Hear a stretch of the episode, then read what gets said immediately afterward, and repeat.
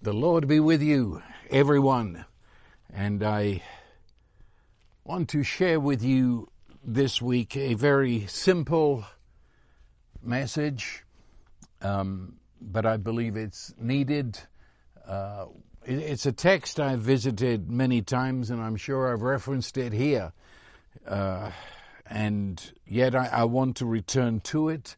It is just gazing at Jesus in one sense. It's in Isaiah, the book of the prophet Isaiah, and chapter 9, and in verse 6, he says, For unto us a child is born, unto us a son is given, and the government will be upon his shoulder, and his name will be called Wonderful Counselor, Mighty God, Everlasting Father, Prince of Peace.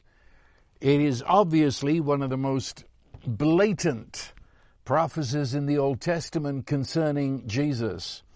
And it begins with that phrase, uh, which in itself is amazing considering it was written 700 years before he came. But it says, Unto us a child is born speaking of the fact that we are looking at a genuine human whose passport into the human race is that he is born in the womb of the Virgin and comes through a birth canal and arrives with the cry of the newborn. A child is born, yet at the self same moment, that child who is born, says Isaiah, unto us a son is given. It is the Son of God who cannot be born. He is the unbegun Son of God, who is the gift of God, God giving God. And He comes, and He is the very center of our life and faith right now. And it is saying His name his name. And to the Hebrew people, as I know we've talked about before, the name of a person was not merely the handle by which they were called.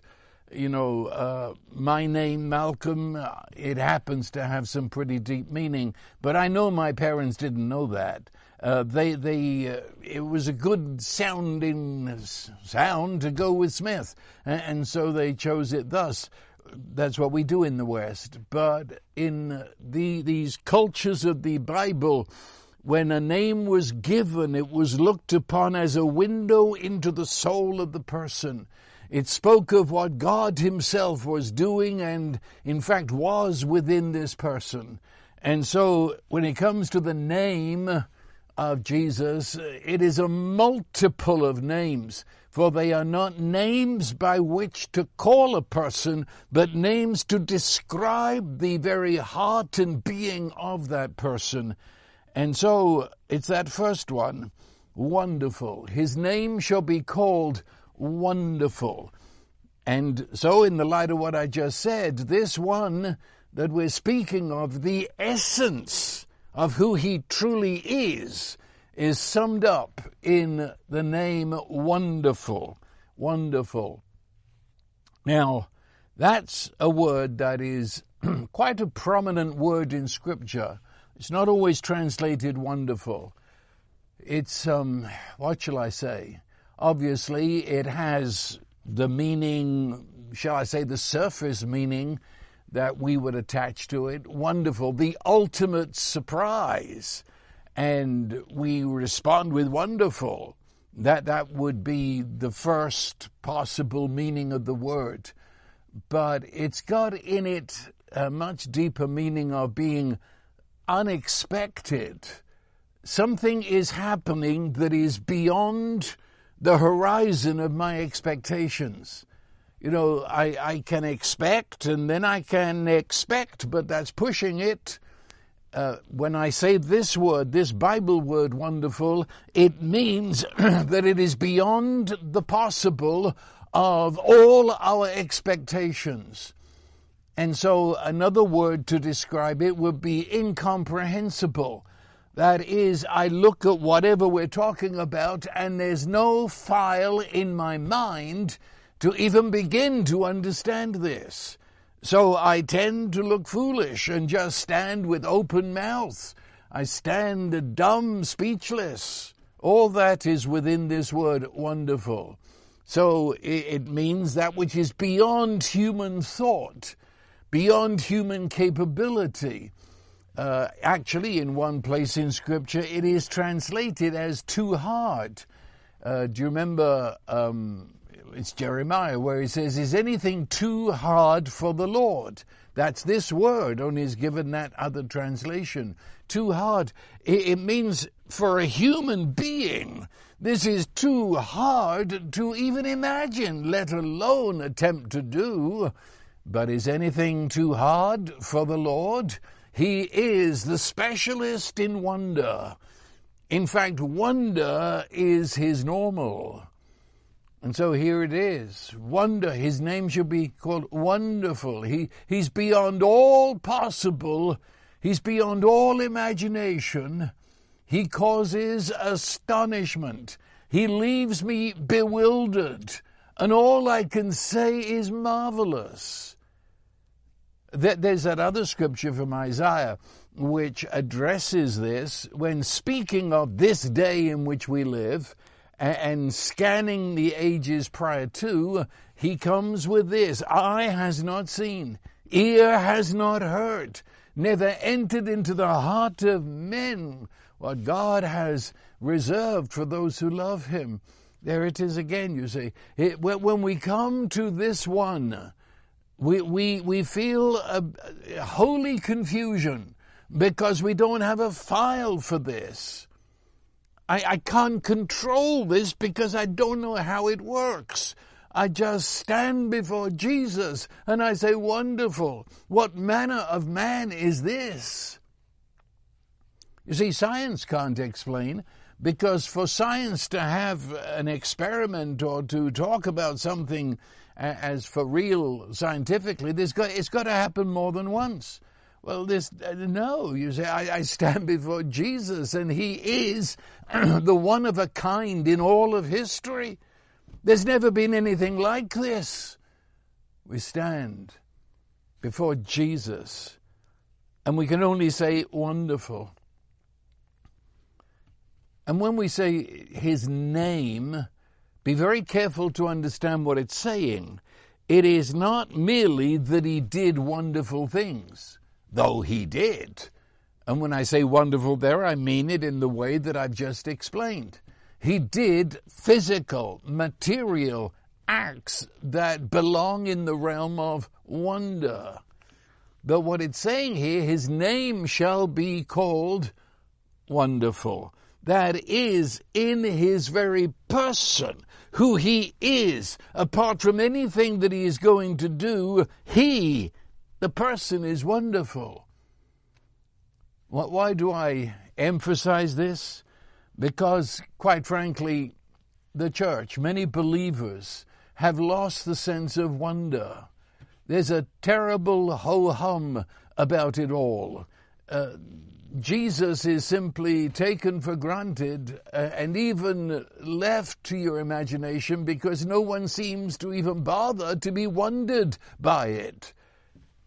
Look, I, I was reading the the uh, when the shepherds outside of Bethlehem uh, and the angels come to them, and um, remember they said they bring this, this great news that unto us this baby has been born, and they described him um, as the, the Lord, which of course by now you know what I mean by that. It's the Old Testament name of God, I am. Uh, the I am Messiah. And then they go on and say, You will find the baby wrapped in cloths of strips of cloth lying in a feeding trough. Now, that, that burst my head. Just a minute did I hear it. I am the name of God, name of creator, name of upholder of all that is. I am the self-sufficient, the one who is life in himself. I am Messiah, the long promised deliverer, savior. And you'll find him in a feeding trough. And when you see him, he'll be a little newborn babe wrapped in strips of cloth. I don't know what that does to you, but it arrested me as I read it. And I caught this wonder that this, this is the person who is the center of our faith. He is God. Weigh the words. It is God Himself, the Creator, who, for His love for us, has come inside our humanity, inside this human stuff that you and I share as humans. He has joined us in this pool of human existence. And right in the middle of it, and the pool of human existence since Adam has been tainted, corrupted, rotting with lie, the darkness that the accuser brings, that, that posits that God is separate from us, that He is the judge, the punisher, that all we can do is cower before him and hope to find the formula with which to get his attention and please him in some fashion. And in that ghastly darkness, there came the real God, and in the middle of the darkness revealed that he is love that he is not remote, he is not separated, he is not disinterested. He is here in the middle of us, sharing in our humanity. Huh. That's a wonder. In the world of religion, that rocks it to the core. God, do you realize that this is one of the main problems. We have a idea of God. It, we, we have a certain belief system as to who God is and what He's like and what He's about to do.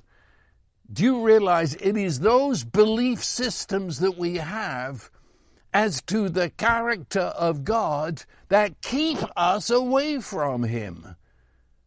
Well, what I just said there before, that the darkness that lie of Satan injected into the human race back in Genesis 3. You realize that humans believe that. that. That's their belief system that they got straight from Satan. That God is up, He's remote, He's over. He's a was, He's a will be, but He's not here. He doesn't love us, at least, even if I, I think he might, I'm suspicious. I never know, he might change his mind. I never know if there's another God behind the God I'm talking about who will jump out and lash his claws at me. I, if you believe that, you're full of fear. And if you believe he loves to punish, that, that he waits to pounce, if you believe that his essence is that he is judged to condemn and that, that leaves you a meltdown mess of fears, guilt, and shame. It's what you believe about God that results in the way we are. And what this is, this wonderful, is that God, the real God, came into that darkness came where we are. And there he is. He cancelled forever any idea that God was separated from us. He, he, couldn't be closer. He's breathing through our nose. He's hearing through our ears. He's sitting at breakfast eating our porridge. He's one of the human family. He came nine months in the womb, a babe born, but he is I am. He is Messiah. And he comes to love us. Compassion is one of the key words to Jesus' life. He saw the people in their ignorance and their mental darkness, He saw what religion did to them, and it says he was moved with compassion and began to teach them. He saw the sick, and it says he was moved with compassion to heal them. And to see how what religion has done has separated us from this God. They tell us he doesn't want to do that anymore, that he changed his mind, he's off there, and we can be sick as dogs, and he doesn't care. We've lost our wonder. We've reduced Jesus to some solemn, miserable religious figure. And of course, in, in revealing God Himself into our darkness, He reveals who we are. Because you see, if, if I believe all that other stuff about God, well, then what do I believe about myself? That I'm a hopeless wretch, that I'm, I'm guilty, guilty, guilty. I'm no good. I'm separated from God and He doesn't like me. And so I hate myself. I loathe myself. And the best I can do when I think of myself as being pious and holy is to say, I'm unworthy, I'm unworthy, I'm no good. You know, that doesn't fit, does it? to the wonderful. Apparently, this wonderful one that blows our mind says that we are worth saving into the family of God. In fact, for that we were created, and He has come to lift the lie from our eyes, to reveal to us who we truly are, that we were created to be the sons and daughters of God beloved, of limitless worth. We, we were worth his coming to be with us at every level. Hmm. That didn't go down well in religion, but Jesus never has. His wonder just leaves us speechless. I mean, can, can you take in what I just said? Because I was speaking about you. You, you you're the you, you are worth his leaving to come and get you. You are worth God being incarnate and born of the Virgin Mary. You were worth it. You are the delight and the fascination of the Father who sent the Son, whose name is wonderful, and sent the Holy Spirit to open our eyes in this 21st century. That love Himself should dwell inside our humanity, our flesh, and through the Spirit give that love to us so that we might participate in God Himself. Now that's, that's wonderful news, you say. His name is wonderful just by who, who he is. And just um, let me, me say this to bless. God came to bless us. we don't talk about it very much, but it's there. He came to bless. But the word bless, it means to kneel before. That is, if I bless you, I give you such honor that I kneel before you may behold your head as I do so in order to bestow upon you the blessing.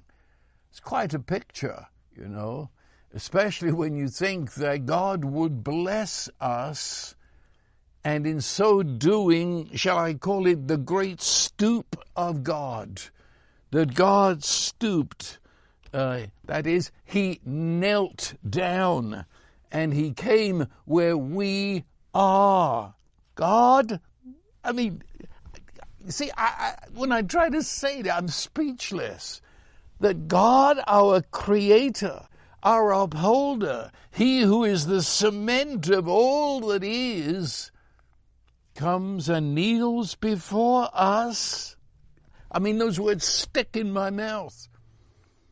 God comes and kneels before us to serve us with his infinite love. And if you think I'm making that up, in that great passage in John chapter 13, where Jesus comes to the supreme moment when he knows exactly who he is and he knows what he must do in saving us and opening our eyes in the midst of the darkness. And what does he do? He kneels literally before each disciple and washes their feet. This is central. It goes back that baby in the feeding trough is none other than I am Messiah, and uh, he's a baby, I, I would expect someone that would appear like a superhero. Something, an explosion, and when the smoke clears, you see he's here. No. A baby. A baby. A helpless baby. Like any other baby. Who doesn't even know he's here. Such is the stoop of God not only God being God, but God who has stooped and now is in a feeding trough in a truck stop in Bethlehem. Wonderful. I, my breath is taken away at the very thought. God has stooped to be where we are, but then stooped to serve us with his love. It is no wonder that one of the key words to the Gospels, though I've never heard a sermon on it, but they constant in the Gospel, you know, Matthew, Mark, Luke, they constantly report the response of all who heard and came into contact with Jesus. And, they, they, report that his words and his actions, the, re, the response of all the people was, and I use the words that are in, in your Bible, amazement they were astounded. They were astonished. They were perplexed. Uh, yeah. You know, when you really meet Jesus, you have that reaction amazement, astonishment, perplexity sometimes. And the tragedy is that not everybody has met Jesus. They've met a parody of him, a caricature in, in, in some religious outfit and have walked away disgusted and say they want nothing to do with Jesus, but they've never met Jesus. They've only met, well, whatever. But when I meet Jesus, it takes my breath away, takes all my arguments away. I come prepared to do debate with this Jesus and end up being astonished and perplexed. The love of God who is now with us in Jesus is an actual personal force that puts his arms around us just by our being in his presence. and he loves us and takes all the breath out of us. You see, these words I just gave you amazement, astounded, astonished these words are very specific words in the language of the Bible. they mean, in plain English, to be thrown outside of one's mind and senses so as to have no control. Now, if you think about it, that's about right. It's what happened when we say we're amazed or astonished. For that moment, we, we've been thrown outside of our mind. In fact, have you ever used the term, I was beside myself? What do you mean? Well, you were thrown out, and now you're beside yourself, and that meant you've lost your mind for a moment, you see. Well, it's the same idea in English. Thrown outside of one's mind and your senses. You're, you're thrown outside your senses in that you really don't know how to react to this in one sense, you could burst into tears of joy. At other, you, you just stand speechless. You, you don't know. It's those words. And to have no self control. Ah, that's it. Wonder takes away self control. You're no longer in control because you don't know what's going on and you can't set this person into a scientific safe zone. He is who he is, and that is doesn't fit in my ideas of what can be. So um, I'm, will be another phrase, thrown off balance. That'll be a good one. Thrown off balance. I'm all wobbly because who is he? It's upset my, my ordered, predictable world. You know what I mean by that? See, I, I had everything in place. I knew what I believed and everything that I believed because of what I believed there at the center. And now that's all been, everything's been thrown off. He throws all my belief systems that religion taught me and my ancestors gave me, and I, in my own confusion, made up. He throws all my belief systems into total disarray. They're all over the place, like, like a hurricane came through. I'm at a loss for words, and I always know what to say, but not now. His presence has cancelled all fear. So in this confusion and disarray, I'm not afraid. I don't know what I am, but I'm not afraid. And, and as I begin to realize what is happening, that this person, this Jesus, is really God I am, who has actually joined the human race and is now my brother human and therefore my confusion is replaced by ecstasy. And I use that term carefully. Wild joy or rejoicing is another good Bible word. I am now surprised by joy that such a person ever exists and exists and is known to me and knows me and loves me. The Old Testament word for this has been greatly misunderstood. it's a phrase, and actually, it's a phrase that should be hyphenated. It's it's the the word the, the fear of the Lord, and I say hyphenated. You know, after fear, you should put a hyphen, and after of, and it's almost one word, the fear of the Lord. And of course, the word Lord there should be translated I am, the fear of the I am. Um, you can't put it that in the same category as the fear of spiders.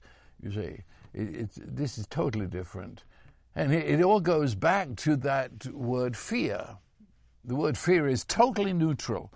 Um, it, it depends what you're fearing or who you're fearing. The word fear, and this is in Webster's dictionary. You'll find it in the Oxford Dictionary, you folk in the UK. Um, the, the word fear means to stand in awe of. It means to worship. Did you know that? When you are terrified of, it's because you stand in awe of them and you worship them in the sense that you believe they are going to achieve their agenda of malignancy toward you. Therefore, you cower before it. You're terrified of a disease because you believe, you believe in the disease and, and you give it honor and say, You are going to kill me, and therefore I, I'm terrified of it. Well, the fear of I am is I stand in awe and speechless wonder that such a God is God who is like you. Because he is love and he's going to fulfill his agenda to me and in me I'm stunned into worship, filled with unspeakable joy, throwing me into a lifestyle of joy filled wonder. That's the fear of the Lord. But it, it fits. He came. He who is the fear. Yeah, do, do, do you understand that? He who is it. Now I stand before him and fearing Jesus in the sense I've just given you means I don't fear anything else. He's a fear that covers everything because his name is wonderful. Look, it's, it's everywhere. Moses, the shepherd, looking after his sheep in the Sinai wilderness, and then the bush burns, but it doesn't burn And out from the bush comes the voice of I am. In fact, that's where the, he announced his name as I am. Well, you do understand that at that point Moses forgot about sheep. Uh, uh, you, you get that. He, he's not worried as to where the sheep are because in the presence of I am, well, that, that sort of blots out everything else. It's amazement. I'm outside of my senses. I'm confronting the wonderful. And Peter, jumping to the New Testament, when he first met with Jesus, and there's that catch of fish, and Peter suddenly puts two and two together and realizes something of the wonderful. And his reaction was, Depart from me, I'm a sinful man. Peter was good at that. He, he would just blurt out the first thing that came to his mouth and, all he can think of, I'm, I'm in the presence of God and I'm not worthy. It's, it's interesting, Jesus didn't seem to hear him. He's not interested in all that religious, not worthy stuff. And he just goes on to tell Peter uh, his destiny is from henceforth you shall not be catching fish, you'll be catching men for the glory of God. But did you see the point? At that point, Though there's a catch of fish that is liable to sink the boat, Peter didn't care. He, he fell down. His, his life was caught up in the wonder of Jesus. As, as Thomas, after the resurrection, just fell at his feet and says, My Lord, my God. I, think the neatest one, if you're looking for this sort of thing, would be Saul of Tarsus. And I know he was the persecutor of the church, big time. But why was he the persecutor of the church? It was because of what he believed about God. You see, that's always the case. Um, he, his belief system demanded that he do what he did. And what happened? A light shines upon him out from the heaven, and he sees in that glory of God, he sees what must have looked like a silhouette a, a young man about his own age. And he heard the voice of the young man saying, Saul, Saul, why are you persecuting me? And and he he's that that's enough to make anybody you know outside of their senses. But he's laying flat on his face in the Damascus road, and he says, "Who are you, Lord?"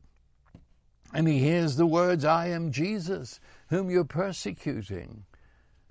I, I, I, love that. His entire, at that moment, his entire life and all his degrees in theology were in a shambles. His entire belief system concerning God, man, and salvation and hope had all gone to pot. They're finished over.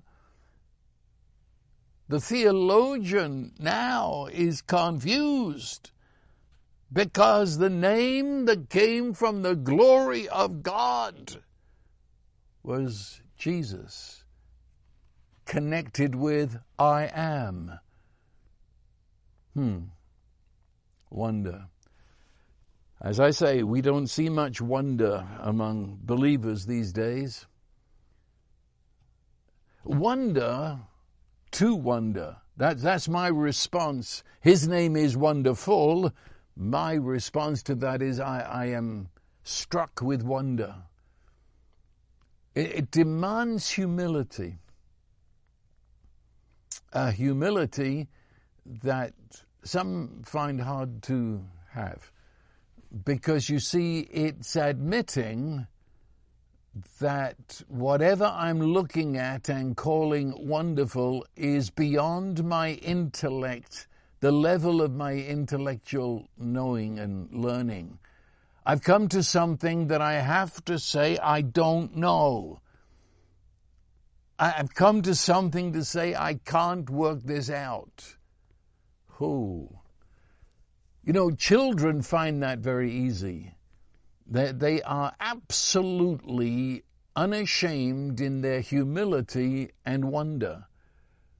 And so they see a baby raccoon uh, and their eyes bug out of their heads and they shout with joy just because they've never seen it before and they don't know really what it is, but they're in a state of wonder. And if a human being adult sees something they've never seen before, they hide their wonder and say, oh, interesting because they would never let their guard down to admit to anybody there's something they don't know. And that's why this adult mask keeps us from knowing God. No, I cannot explain Jesus. I can only worship him. I can only find my very innermost being falling down and just saying, Wonderful and to have no problem telling you, I, I don't know. All I can do is report who He is and to ask Him to reveal Himself in the depth of my being. And it's taken me 66 years of ministry to tell you that. I don't know. All I know is He is wonderful. All I know is that He is who He is, and He is who He is right now inside of me and inside of you, revealing Himself. And I know that He's the blueprint of my existence. I know that He is the meaning of my existence. God inside my human flesh. Wonder, you see, is becoming vulnerable to what we're looking at. I, I've, I've got no defense. I can't even explain, so I've got some control. I'm just stunned. You see, wonder, it takes us to the edge of thought, the edge of imagination, and the edge of all my experience. I, I can't go any further. I've never been there before. But then wonder throws us off the cliff throws us out of our safety zone, and we fly into new possible beyond all that we've ever dreamed or thought. See, Jesus takes you to the edge of all religious thought and then blessedly throws you over. And you begin to fly in the wonder that God has joined us and forever cancelled all thoughts of separation. And that has changed our lives. And it, because wonder fills every part of our life, it's it's not just a little tiny space that we we've separated off for being religious. Wonder, because wonder is not religion. In fact, wonder is the greatest enemy of religion, or religion's the greatest enemy of wonder, I should have said. No, wonder fills every part of life and rearranges us at our heart level and causes us to re see everything uh, in the light of who God is, that He should join us and be one of us. It's um when when I say you know he fills every part of us, you and I are very complex beings, and when I say wonder fills us, please please just hesitate a moment to look at your own self and say that I am fearfully and wonderfully made. Says Psalm, what is it, 138? Um, I'm fearfully, fearfully, that in Old Testament, fear of the Lord, I am fearfully and wonderfully, in the word we're using, made. I look at myself and I don't understand me. But I, I realize that I, am a, a creature of cells and genes and and, and the energies that work in my body down through pathways of energy and life. I, I am so complex. But the wonder, the wonder of who this Jesus is fills all of that. And every cell of my body must stand back and let this wonder become the controlling factor of my existence. Even though it rearranges everything, you know, uh, establish patterns in my brain, you know, those throughways in my brain, those major highways where thoughts zoom along faster than the speed of light. well, that's all got to be changed. One look at Jesus and the wonder that God has joined me in the highways of my brain. He has joined me in the atomic structure of my emotions. He dwells in the physical organs of my body. This wonder. He's come into my human. That changes everything. Changes me at my heart level, changes the meaning of life. And I hate to say it again so quickly, but all my belief systems of a God separated from me that's not for me, a God who's ready to punish me, has gone. Because he's here. The real God is here in Jesus and inside of me through his Holy Spirit.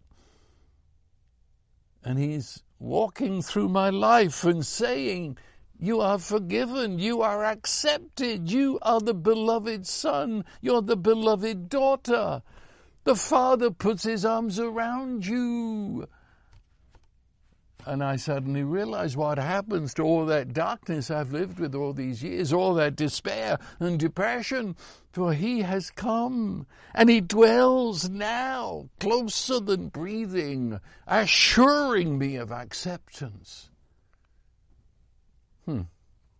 Everything else goes out of focus in order to now be brought into line with this wonder.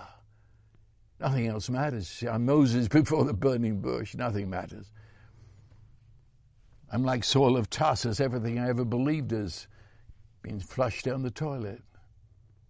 I, I feel, you see, wonder demands that I get bigger eyes to see what, what I can't take in with these eyes. I, I, need a new vocabulary because I'm speechless, groping for words to say what's happening. In some, in some I feel immobile. I, you know, I, I've got to tell somebody about this. I've got to text somebody. Got to put this on Twitter. I mean, I got, my life has changed. This moment wherein I realize, wonderful, this moment has become my new world, my new possible, my new normal. Everything has forever changed. And, and this, let, me, let me say this, this never stops. Never stops. Because I, meet people who say, well, I met Jesus 40 years ago. Yeah, I can see that, man.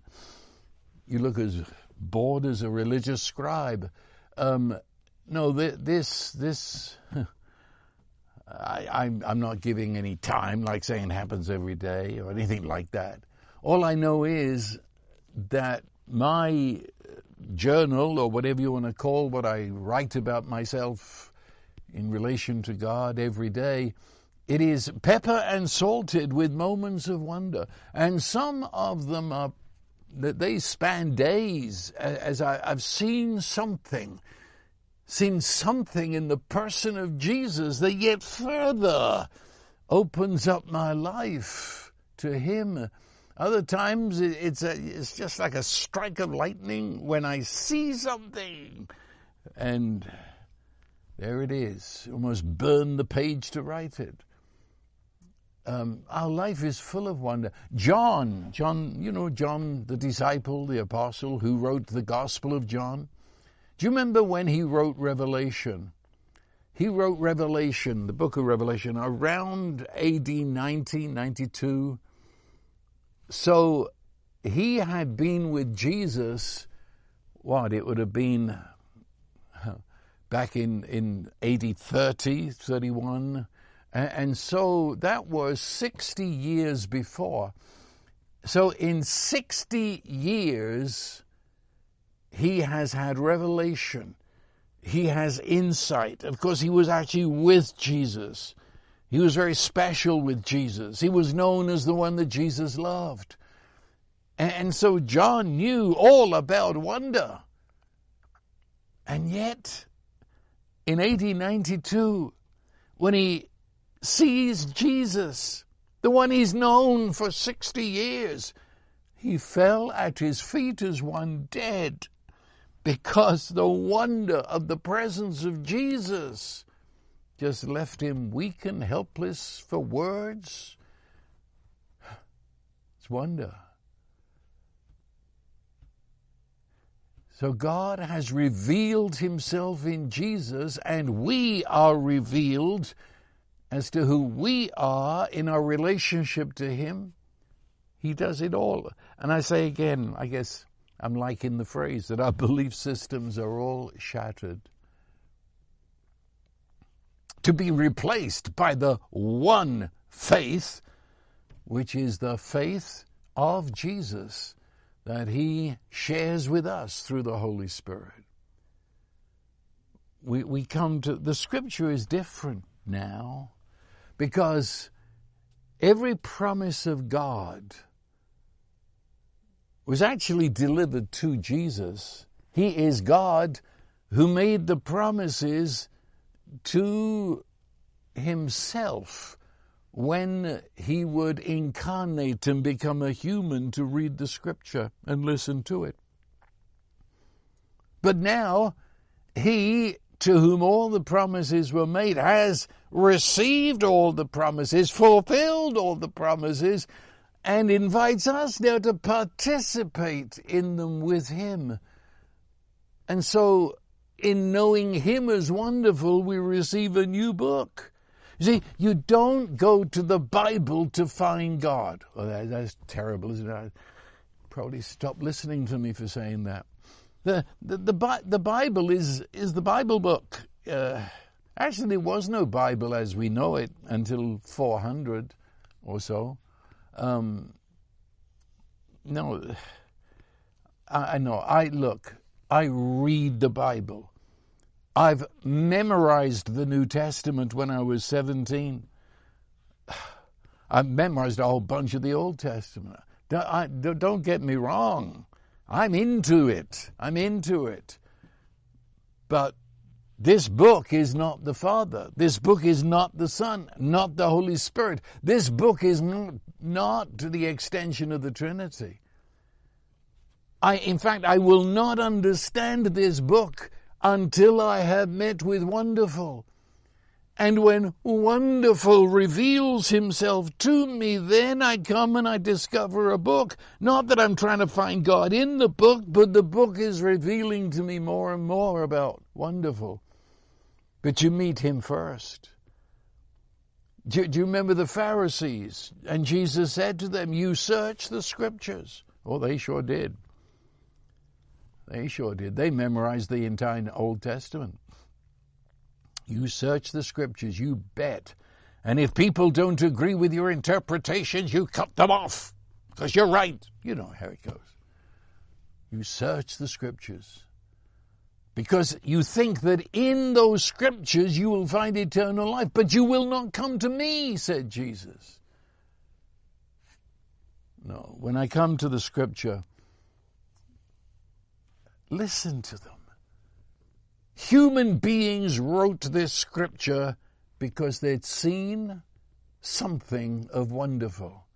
And when you think about that, now read the scripture and you will realize the scriptures are written by amazed, wondering people who never got over their amazement. And when I believe Jesus, when I, I believe into his faith, when I trust him, and the Holy Spirit ones me with his faith, I become a wonder inside the wonderful one. Do, do, do, you get that? You, you believe he is he's the wonder. He is God from God. And yet God who has stooped into and become one with our humanity, so he is my brother human. He is God inside human revealing to me. And I, I believe him. I trust him that he is the Word of God. I trust him. I trust what he believes about the Father. I trust what he believes about me. And in that I become one with the wonderful one. Hmm. Do, you, do you know what he says? Well, okay. In Isaiah chapter 8, it, it, it talks about um, I and the children God has given me, and they, those children shall be signs and wonders. Well, in Hebrews chapter 2, he quotes that verse from Isaiah and says it's us, Jesus, and we, the ones that are, are his. And so he is saying there that we, the children who share the same nature as Jesus, Jesus who shares the same nature with us, we are signs and wonders. Yes, I'm talking to you. I mean, There, there's some dear people, I've met them on our retreats, and in their estimation, they're sort of nobodies, not really. They, they look in awe at those who have some public ministry. They look even in wonder at a deacon because they can't even, I mean, they're just, little old you if you've heard what I'm saying, there's no such thing as little old you. You are a sign and a wonder because you are participating in the very life of wonderful. You have connected by God's grace into His life that came into our humanity and you have actually partaken of, participate in that life. And that is called eternal life, the life that is God life inside humanity. That, that's who you are. And, and I, I want you to get who you are. For me, it would be sitting out there on my porch and visiting with the Holy Spirit that He might open my eyes and be my teacher. And we just uh, converse over a cup of coffee. He's my guide into all truth. And then He gives me the revelation and shows me that I'm, I'm a sign and a wonder. In my unknownness, I am known to the Trinity. I am known as one participating in the wonderful. Obviously, religion is offended by wonder. I tell you, the main reason is you can't control wonder. You've lost control just for starters. And of course, I've said it again, your old belief systems are shredded and scattered to the wind. And so religion is offended by wonder. And you might have noticed that when you had a moment of wonder, two deacons took you out of the church because it was upsetting everybody. Someone's getting excited here.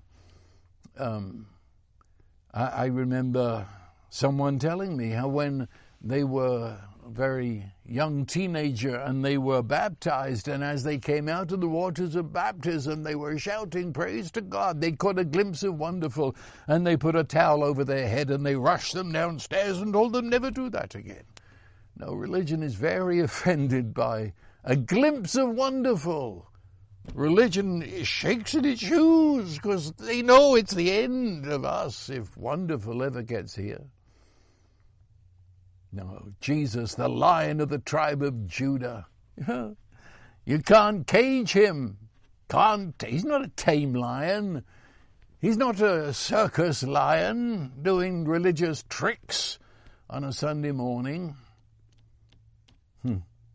I think I've told you before when I was in the jungle in Zimbabwe and we drove into the little town of Victoria, uh, which is right in the middle of the jungle, and, and yet it's got paved streets. Uh, for well, that's another story. But um, we we drove in into the town of Victoria, and we're, we're driving well into the town, and I suddenly see this lion walking on the sidewalk. He just wandered in from the jungle. And, I, I, I, you know, the lion, the king of the beasts, and uh, I caught the wonder of it, saw his mane and the way he loped along. It, it was a wonder, yeah. I, I, I'd never seen a lion like that. It was in my early days in Africa. I, I was to see a lot, but not this was my first. And, and then when I got back to the States and I went to the zoo and still remembering that lion that loped along beside our Land Rover, I went into the lion house. Sort of the memory urged me in. And there I saw this pathetic yellow creature humped in the side of the cage where his keepers would come and prod him to get up so all the gawking tourists could see the thing. And they fed him betimes. And, and I was so disgusted. This parody of a lion. It, it's, uh, and I realized then the lion of Judah. He comes where he comes. He needs no keepers. You don't have to prod him. But some places we think we've caged him and we bring him out on show on Sunday morning. No, that's not that's not Jesus. He's the wonderful that almost stops the jeep for the wonder. Revealed inside our humanity. So the gospel is the good news of a great joy, said the angels.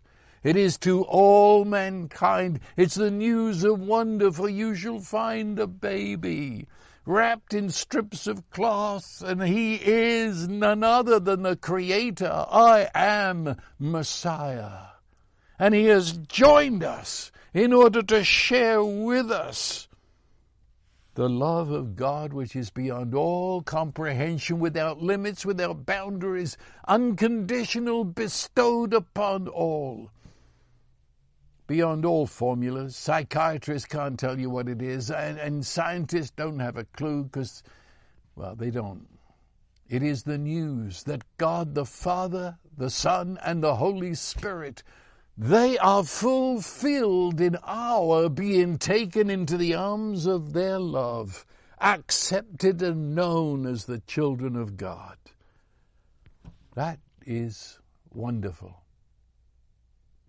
And I will quit there and pray that the eyes of our. Well, I tell you what, Elisha, Elisha, when they were coming to get him and the armies surrounded the city, and Elisha seemed completely undisturbed because he saw beyond in, into the realm beyond our earthly realm. He saw the surrounding the soldiers who had come to get him was a vast army of God's angels. And his young servant was all disturbed and said, We're done, there's no way out. And all Elisha said was, Lord, open the young man's eyes. And I look at people who